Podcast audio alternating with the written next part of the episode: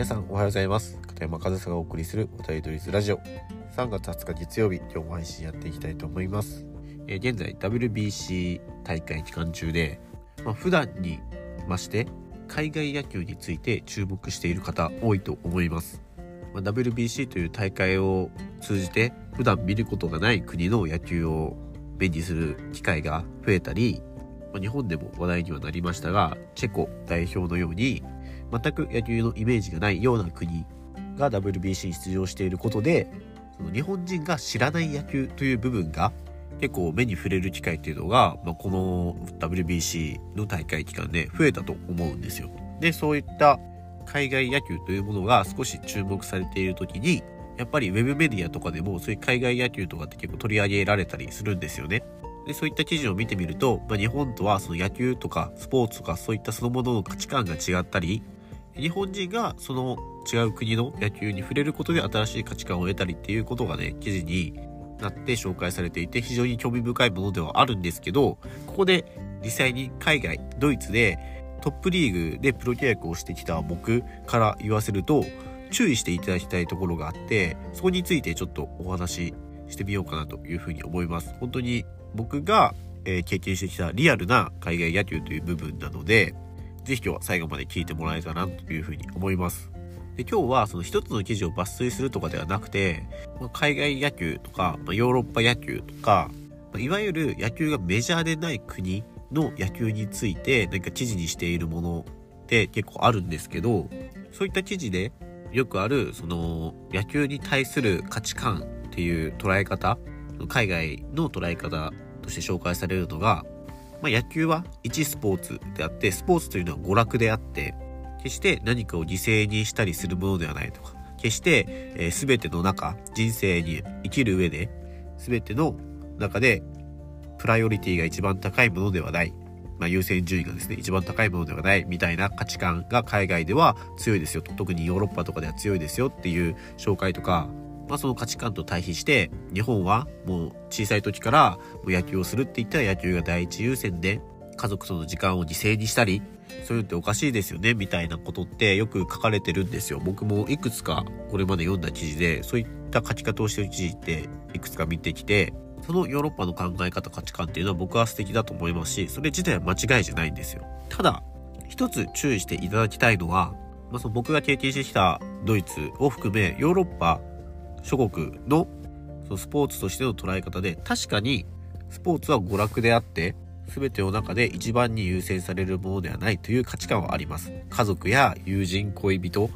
そういった存在の方がはるかに大事なんですけどかといってその海外で野球をしている人たちや野球を真剣している子たちが日本人よりも真剣に野球をやってないかと言われたらそんなことないんですよ。しかもその海外では勝ち負けよりも試合に出ることが優先されていて、大人のチームでもグラウンドに来ている以上、試合に出場することが、ま、ほぼ約束されている。もう野球を楽しむことが一番に来ているみたいな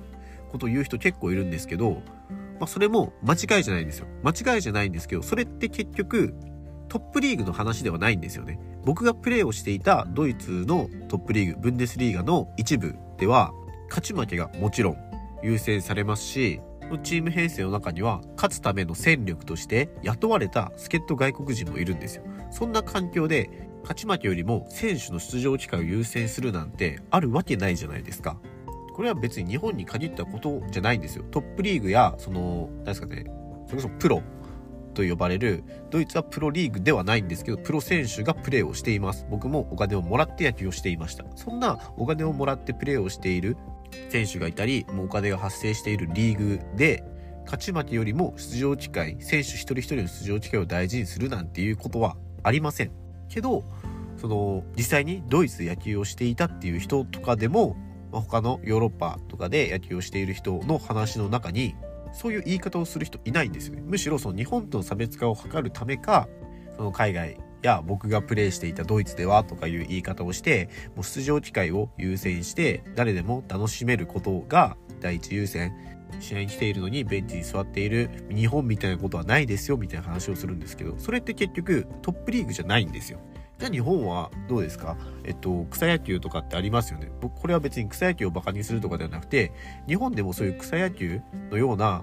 環境では必ずしも勝つことが第一優先ではないと思います。まあ、その娯楽としてのスポーツ、みんなが楽しむ野球が多分優先されると思うので、僕はその草野球経験ないので、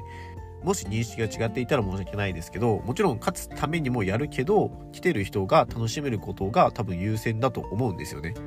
で、そのヨーロッパ野球とかではもちろんそういうカテゴリーもあるし、勝ち負けにこだわって楽しむよりも優先されるものがある、そのトップリーグもあるっていうことはちゃんと僕は言っておかないと、これはなんか海外野球とかヨーロッパ野球に対してすごく大きな勘違いを生むんじゃないかなと思って、今日こうやって話をしています。で、もっと深掘った話をすると、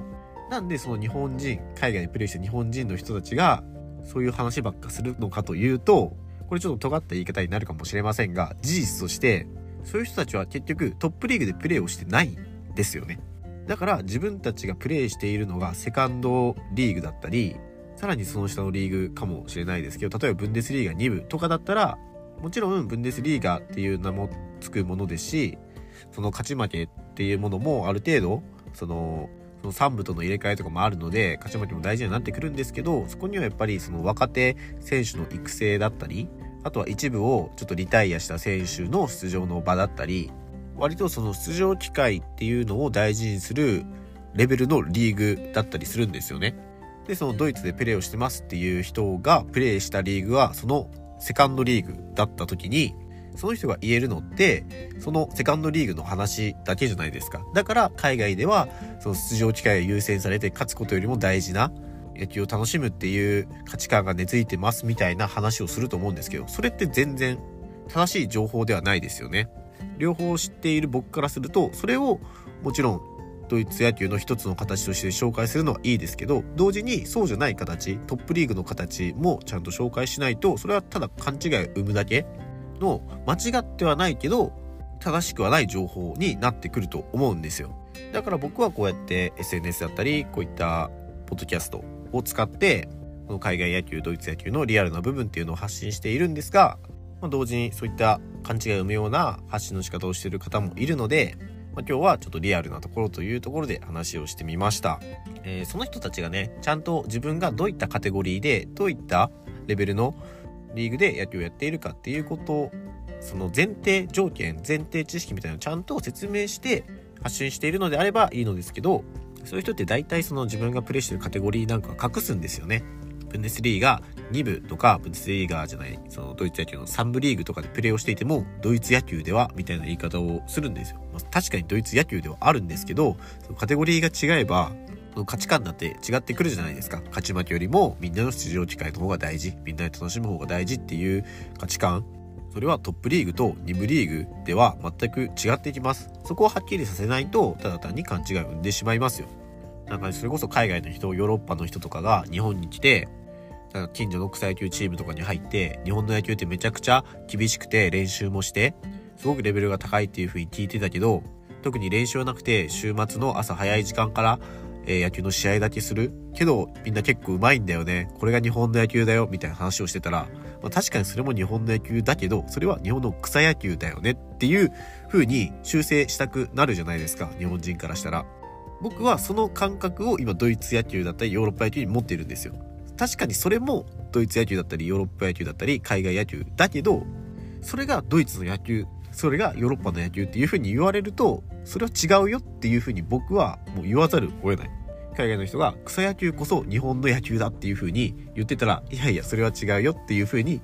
なりますよね。まあそういった感覚で今日は僕喋ってるんですけど、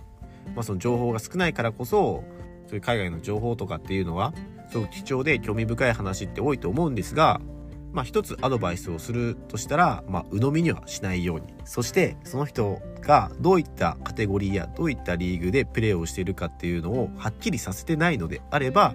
情報としての信憑性はちょっと怪しくなるんじゃないかなというふうに僕は判断しています。なのでそういった判断基準はちょっと参考にしてもらえたらなというふうに思います。はい、ということで、WBC の影響で海外野球大変注目されていますが、今、えー、世の中に溢れている海外野球の情報は決して間違いではないけど正確ではない鵜呑みにすると勘違いを生んでしまう情報も多々あるよということをお話ししてみました。今日の話面白かった参考になったと思っていただけたら、えいいねやコメントもらえると嬉しいなというふうに思います。はい、ということで今日も最後までお聴きいただきありがとうございました。片山勝田でした。